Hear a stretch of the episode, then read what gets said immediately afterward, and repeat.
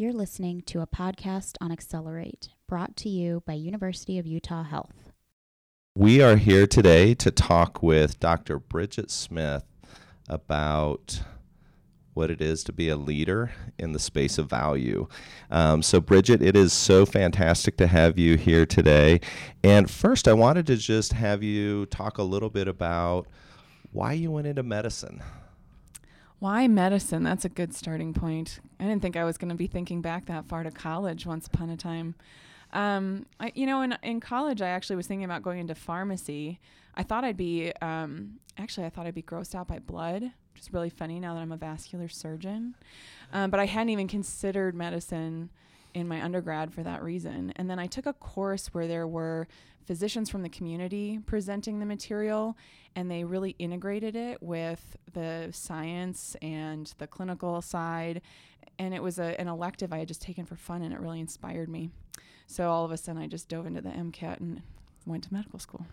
And and here you are now, a certified vascular surgeon. Yeah. Um, so one of the reasons I wanted to talk with you today is, um, you know, I in my job I get this great opportunity to interact with so many of our faculty members. And I was so captivated by your sort of decided career path. And you know, you are this vascular surgeon, so technical expertise and you know a really great place to practice medicine. But then you decided to complement that with sort of a career path in the education space and the value mm-hmm. education space. What tell us a little bit about how that unfolded? So education became my academic career focus while I was a resident. I started in general surgery and I was open to all different types of surgery, not really sure what I wanted to specialize in. And as I was mentored and had more exposure to vascular surgery, I decided on that as a career path.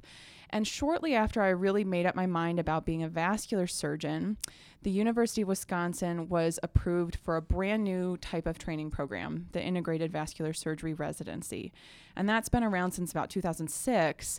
And in 2010, in Wisconsin, that was the first year that they started that program. And I thought it sounded like a fascinating way to train. Like it was removing a lot of the fluff of different types of general surgery that I wouldn't need to be a practicing vascular surgeon. So I actually switched into this brand new program, kind of the guinea pig, new trainee, and something new. And that got me very interested in graduate education, how paradigms change, how they're approved and assessed and evaluated. Um, so, getting involved in a brand new training model is where my education interest started. Um, the value related education interest was an accident. Um, I'm a product of the same type of residency training where um, quality improvement work and value isn't really taught very well. It's an ACGME core competency. And so people tell you you need to do these IHI modules and do a project, but no one gives you any curricula to explain what that is or why it matters. So I came through and, and just kind of did the things I was told I had to do and had the same attitude that a lot of residents have now. Then when I got here, value is just all over the place. I mean, it was clearly important institutionally and on the clinical operations side. And it turned out that the general surgery residency program needed to beef up and, and work on really having a good curriculum to teach this stuff to their residents. So I needed a role in education and they needed someone to teach value. And so fake it till you make it. And I said, great, I'm going to figure this value stuff out. And I'm not a content expert. I can find a content expert. You know, I can develop a curricula and I'll just steer the ship. I'll just captain this thing. And I don't really, you know, need to, to be an expert in the, the content. But as I got more and more involved, I got really excited about the content too, and now I'm trying to become, you know, that expert for what I'm trying to teach. I think that's just I absolutely love um, sort of your story and experience because, um, like you articulated, value is really new to all of us. None of us were trained in any of this. Um, I look at my own role as our chief quality officer really stemmed from me complaining about needing more physician leadership in this space, not by because I was a subject matter expert. So we're all trying to sort of learn on the fly as we go, and I think that's what makes the work both exhilarating and also kind of frustrating. So, tell me a little bit about um, you are so you decide you're going to um, launch into this value education space and i want to talk in a few minutes about some of the specifics around kind of how you're leading a working group to to redefine the school of medicine curriculum but before that um, i'm curious about your perspective. So you jump into something that's brand new. It's a space where there you are the trailblazer and that is always both um, exhilarating and frightening. And, and I'm curious about the frightening part a little bit. Sort of what are some of the things that you found particularly daunting and challenging in these last six months or so as you've really kind of embarked on this journey? I guess one of the first things getting started was figuring out who and what my resources were and not feeling like a content expert, trying to figure out who those people were and you know what resources were available to help me so i started kind of on just this massive tour of like meet and greet everybody I could identify that had a value role. I just started cold emailing whoever I could come up with, the chief value officer for our department, Rob Glasgow, um, Sandy Gulbranson, Pam Proctor, you. You know, I just started searching for people who were involved in value to just meet with them and figure out what this was, what it was about, why it mattered at this institution and who might be able to help me. And that was enlightening, but also frustrating because I realized how little crosstalk and connection there was between the clinical operations and graduate medical education, you know, the, the need for education about this. Um, so that that was frustrating. It was it was exciting. It was fun to meet everybody and to learn about this, but it was also frustrating to not be able to connect all those dots. Um, and then as I've been diving into it and starting to teach the general surgery residents, getting them to understand why it matters um, has been challenging. And I really appreciate that because I am only a year and a half out from my training. So I remember being that person not very long ago. And it obviously didn't take me long in my career to realize that it mattered, you know, to get out in the clinical world and see why it was so important. But imparting that wisdom onto these general surgery residents who are really focused on clinical patient care and just getting their patients taken care of, that's hard. Um, so I'm trying to be an inspiration and lead them, you know, not with carrot or stick, but actually from like teaching some sort of intrinsic reason why why they should care. What? Tell me about why you. So I think that's that's um, fascinating and. Um, what are the barriers? So you know, we we still have you're you know, trying to retool the bicycle while you're riding it, right? Trying to change curriculum in the middle of people who are busy. What do you think is going to require to sort of create this generational change where the trainees kind of get it, where it's not this having to inspire them, but it becomes what it means to part of what it means to be a, a doctor? How do you see that playing out? Over and over in my mind, I come back to that it really needs to be a genuine core culture shift that you know all the leaders in the institution that these residents interact with day to day in the true clinical setting those are the people that are going to show them that it matters. When you're in the operating room and you ask for an instrument and they don't have it open on the field yet and you say pause don't open that. What do i have i could use instead? Because that's an added expense that's modeling that behavior for the trainee to see and say, you know, what, you know, cost matters. I should think about that when I make these choices. Or in the clinic, whether or not you order an MRI versus a CAT scan. All of those moment to moment choices you know, if the general surgeons in the whole department aren't modeling that behavior for them within each of those day to day moments, they're not going to realize its value just because I say it matters. So it really has to be a broad, sweeping culture change in the whole you know, group. So this so this naive guy who five years ago said, "All right, we're going to transform healthcare, and our timeline's five to ten years." What you're telling me is it's a generation away. That may be, I guess. I don't know. Um, yeah.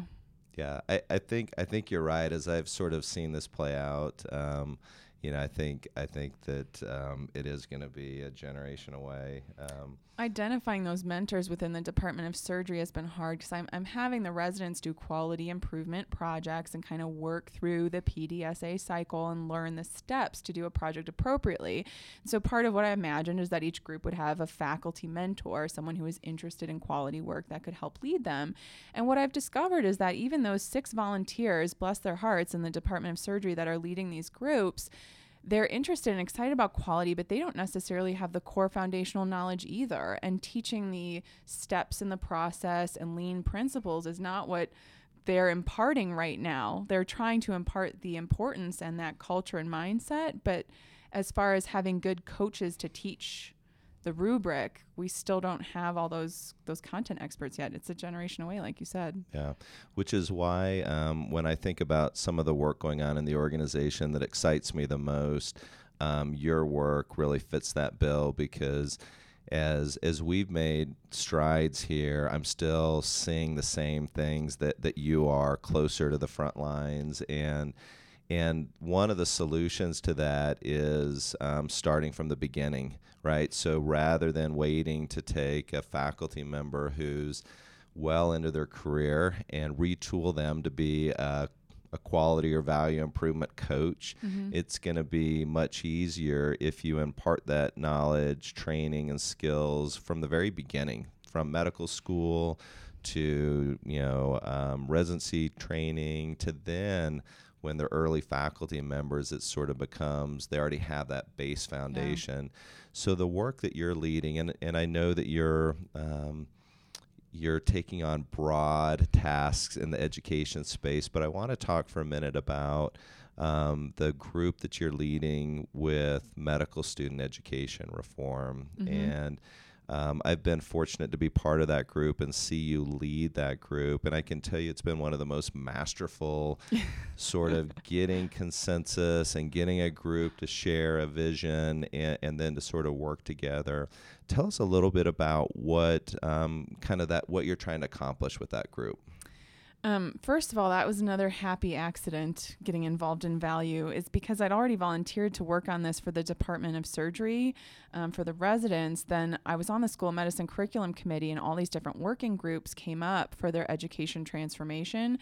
And when value driven healthcare was one of them, I was like, well, that sounds like it matches what I'm already doing. Sure, you know, I would love to be involved in that. And lo and behold, they needed a leader, so here I am. Um, but that's very flattering. I'm glad that you feel like we've been able to, you know, get some good buy-in and support from everybody that's involved. I'm trying to learn how this fits into a broader, complete overhaul of the school medicine curriculum. But I think that the value-driven healthcare component is clearly valued by the institution and is something that's you know primed to be implemented i think that what we're hoping for the 2017-18 academic year is to implement some elective courses for the first year medical students. So a course on value quality service cost safety the five main domains and to get them into some electives so that we get some students to start to dabble in this and we can pilot our curricula um, through the first year and then hopefully that rolls out over the next four years, um, ideally into a certificate program, um, which takes some time and effort to really get that formally approved, but to make it a 15 to 16 credit curricula with experiential learning and capstone projects and things like that um, to bring a cohort of medical students through that. And I think it starts out as an elective so that we can pilot things and phase it in. And hopefully it's seen as important and valuable enough that it becomes part of the core curriculum over time. Yeah.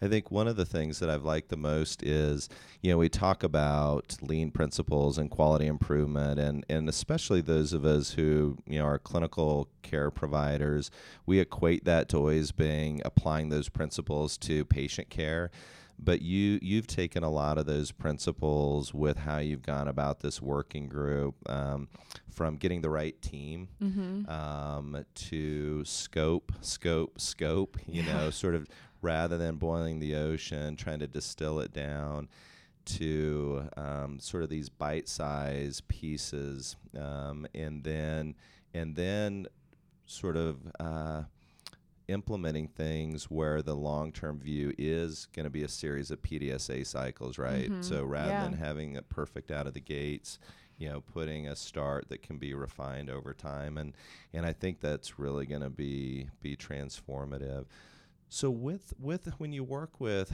um, your your fellow value sort of colleagues either in surgery or in the education space you know you talked a little bit about some of the the challenges and the barriers when you get thrown into this big organization and trying to find your way what are some of the things that have inspired you the most, though, that have kind of given you um, confidence and excitement that, that the path that you're on is the right path? I think one of the first things that comes to mind is um, the school medicine working group that you referred to a moment ago. Um, the individuals that come to those meetings and contribute to that effort, I'm humbled to be in, in the room with with you and, and Rob Glasgow, the Chief Value Officer for the, uh, the Department of Surgery, Diane Liu, Susan Pohl, Ryan Murphy, all these people, um, Brad Post, who have so many commitments. They're stretched so thin and they're so busy, and they are so committed to this group. They show up time and again doing hard work and, you know, bringing a lot to the table to advance the conversation. Um, I'm just repeatedly after every meeting impressed and and humbled to be able to lead such a, a really amazing group of people. Um, so that's inspiring. There's a core group of faculty that are very committed to this and doing an amazing job with it. Um, and the other thing has been Luca Boy, one of the senior value engineers that's been helping me with the Department of Surgery curriculum. I honestly don't know the scope of his job or what he should or shouldn't be committing his time to, but he spends a ton of time with me coaching me through the content, helping me understand, you know, the next step of what to teach the residents. The resident groups have value summaries started for their projects. And Luca will email them periodically and say, "Hey, I just noticed this update on your value summary, and I want to, you know, give you this feedback." And he'll CC me on these emails, and that kind of commitment and continuous involvement to keep things moving and, and hold the residents credible and affirm the importance of this that's been exciting to see that there are those human factors at this institution that are really engaged. Yeah. That's that's fantastic. I'm curious. So um, you talked about Luca, um, you know, and sort of this coaching, which is part of the thing. I think we're all saying that you know that success is going to be building coaches, right? Every nook and cranny of the organization, so that we're actually creating a community where we're coaching and helping each other. You also talked about sort of this this culture change. It's new for the residents. What's the when those residents get the email, those coaching emails? What's the receptivity? Uh, do you have any sense on that? I, I don't know yet. I mean, after this year's, um, again, there's a pilot program. I keep using that word with the school medicine. That's what's going on with the surgery residents. That's what's going on. We're piloting things. I'm going to have to spend some time with a focus group or two at the end of the year and get some good, solid feedback, some honest feedback from them about what worked, what didn't, and what they saw as value added and what they saw as just extra stuff they had to do. Um, I don't know how receptive they are. I'm I'm hope I feel like they're getting more and more interested as the process matures. When they were first told like come up with a problem to start to address, I think it was hard for them to scope it and to understand why it would matter. And as they're getting deeper and deeper into their projects, I'm seeing them get more and more engaged and interested. So part of that lesson has been to you know, stick with it for these first six months. Let it be slow going, let it evolve, and let them start to see why it matters as they experience it. Um, so the receptivity, you know, we'll see. Yeah. There's a there's definitely a, a group within the residency that's excited. There's a group that's sort of ambivalent, and there's the group that's resistant and feels like it's extra work. So there's a range, but yeah capitalizing on those bright spots and learning yeah. from from the others i think will be valuable to all of us so one of the last questions i had is um, what advice would you give so you you're you have you i'm going to introduce you to a brand new faculty member to the institution and they're going to start off in this leadership space and value much like you have and there's a you know a, a path that's you know that they're going to a trail that they're going to blaze on their own, just like you have. What advice would you give them to consider in their first 90 days? I think my tour of meet and greet was one of the best things I did. Just knowing who my allies were, who was excited about it and why. Just taking the time to go around and meet people was really valuable for me. And not every one of them has been able to contribute directly to what I'm doing in the in the end, but it helps to know the organization and you know who your stakeholders are and who your resources are. Um, so that was really worthwhile to just take that time up front to do that. Um, and aside from that, probably patience and perseverance. Amen to that. Uh, patience and perseverance is definitely uh, a success factor for all of us. Um, well, I, I just want to thank you for spending some time with us today and thank you for your work. I like I mentioned, I'm so excited about the efforts that you're leading and really it's faculty members like you that are truly going to transform healthcare delivery. And so i'm super excited to see and continue to watch your career unfold. Thanks. I'm putting my money where my mouth is too and doing the value improvement leaders course in january. So i'm going to try to get better as being a content expert too.